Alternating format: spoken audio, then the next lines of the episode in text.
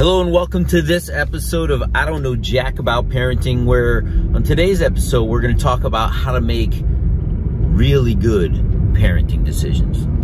So the big question is this How are parents like us, who don't have a manual, who are doing the best we can, who feel as though we aren't enough, how are we going to raise healthy, happy children who we are proud of and still keep our sanity in that process? That's the question, and this podcast will give you the answers. My name is Ryan Roy, and welcome to I Don't Know Jack About Parenting, a podcast for parents who are being real with themselves. Hello and welcome back to this episode of I Don't Know Jack About Parenting. And today I'm going to be talking about how to make really good, sound parenting decisions. Now, as I say that, some may be thinking, well, who's to say I don't make them already?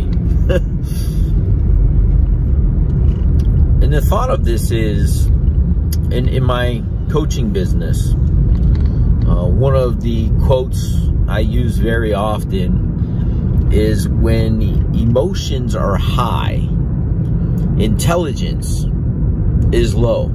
So let's give a quick example of that. You know, have you ever made a really good decision during an argument or have you ever made a really bad decision and said something that you felt in the moment but wasn't true over time and really hurt somebody, lost trust, uh, maybe somebody lost your trust because of something they said. And in those moments, right, those argumentative moments, emotions are really high. And if you haven't experienced it, which I think if you're a parent listening to this, you've experienced that. Otherwise, you've just lived an incredibly dull life. uh, I, I, was I was thinking blessed life, but I don't think it's a blessed life if you've never had any conflict, because then you've never had any growth. So just giving that one simple example without going further into more examples, and, and you guys know this about me. I don't know jack about parenting. Like this is this is the thing. I don't know anything, but I like to think I know a little bit of something about life, or at least my life experiences, and like to share them with you. So as I am going to give you a solid reason or way that you can make better sound decisions because last week's episode is hey do i send my kid to school or not to school how do i make that choice and what i'm finding as every single day since then a people having to make decisions or having to do them in high emotional states, right? We're having groups of parents and administrators and, and superintendents of the school board get together and they're getting information from 500 to 5,000, maybe 50,000 different ways. As in the county I live in, we have a little over 100,000 students that they're trying to make decisions for. And they're getting emotional responses from parents that don't have enough information. And then people are complaining that they're not they're not coming up with a good enough plan. You can't satisfy the parents of 100,000 plus students. And one plan isn't going to satisfy all of those needs. But they're going to do the best they can. But while people are complaining about and frustrated, I want to say they're complaining, right? They have real concerns. Their children, do we send them back to school and put them in harm's way? Do we keep them home and are they getting enough education that way? Am I, I'm not really a teacher. Should I give them back even though there's a risk to the, you know, give them back to the school and risk them contacting a, you know, a, a, fatal disease in many ways or a fatal virus? Uh, and what do those safety precautions look like? I don't, you know, all these questions are happening and they're all highly emotional because it's, we're, we're making this decision for the most precious thing that we have in our lives, and those are our, in my case, little kids. And some people, right? I can imagine having high school age kids right now because they think they're invincible and they're to do what their friends do. They're easily influenced. And are they really to follow all the protocols? as soon as they leave that door, you hope you've instilled enough into them that they make good decisions. But ultimately, we all have to live our lives and make our own mistakes and hopefully learn from those mistakes. So, what is my suggestion to you, parents? Find the most sound people that you have in your life.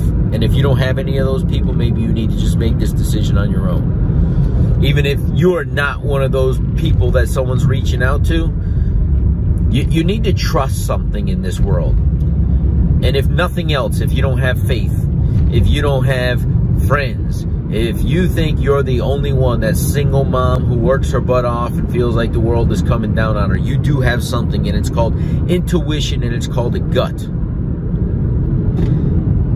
Clear out the noise, turn off the news, stop reading every post on Facebook. And what is your, listen to me, this is your decision.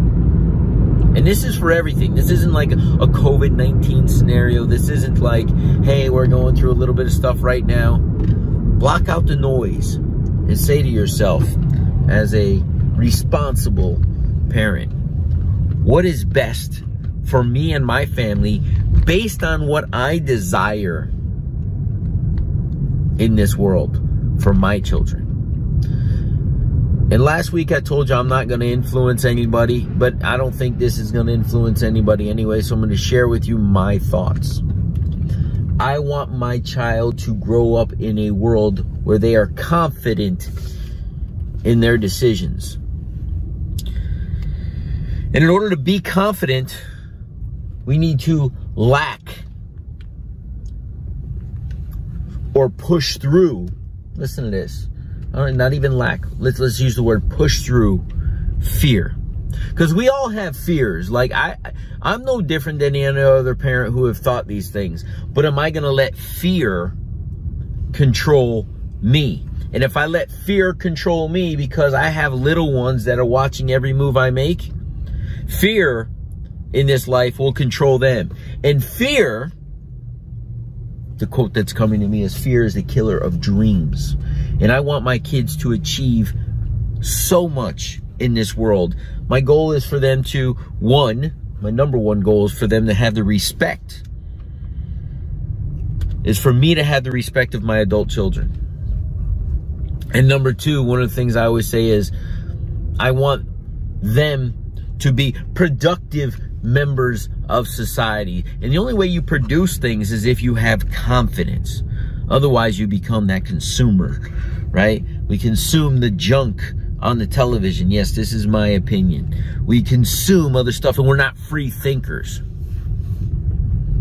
So although I have fear around, and it's not even COVID-19 to be honest with you, sending my kids back to school, my fear is what other people have instilled in their children that through osmosis will get pushed into my son. And and and he'll come home and say well mommy daddy so and so is saying this. And so and so isn't saying that. So and so isn't old enough to think that way for themselves. So and so is getting that from their parents who live in fear who live in hatred who live in whatever it is that is going to put seeds that I did not plant into my children, but yet somebody else is planting those seeds in society, right? Not free thinkers, society, the MUBA. You guys have never heard me say that. It's the herd mentality. Do what other people are doing just because they're doing it. I hope I'm raising a child that because we've had enough discussions about his choice. His decisions. And I say his, I have two boys, but pretty much I have an eight-year-old and a two-year-old isn't, even though he's making his own decisions, he's not making these types of decisions. He's not being influenced by outside forces right now. That he is strong enough to say, that's, that's, that's not the right choice for me. And as I keep telling him as we're leaning towards sending him back to school, if that is an option, Mom and dad wouldn't put you in any harm's way if we truly believe there was harm to put you there. Now, some of you listening to this, you know, feel free to send comments, email me, do what you need to do. You have your opinion. I shared this with somebody the other day. The biggest challenge I have in this whole scenario, whether it be Facebook, the news, or having a discussion with a friend, is I 100% ultimately respect the the decisions of every individual as that being the best decision for them and their family. And the biggest frustration I have in this is as I share that I don't live in fear.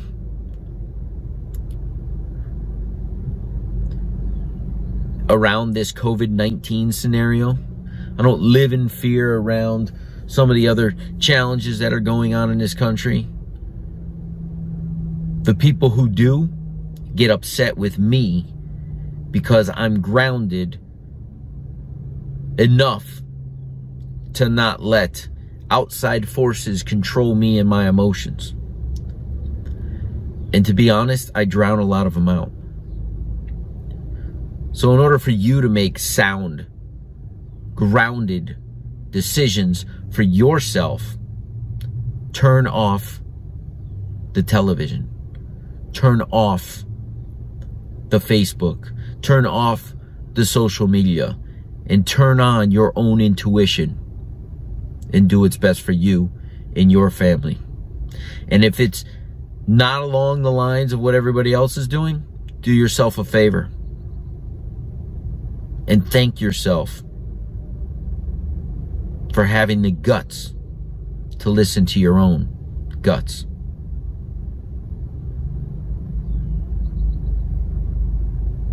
We'll see you in the next episode. Do you want to be the dad you wish you had? If so, go get my free book, Be the Dad You Wish You Had, at BeTheDadYouWishYouHad.com.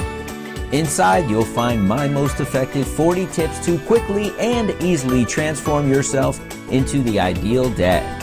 Go to BeTheDadYouWishYouHad.com now and get it while it's free.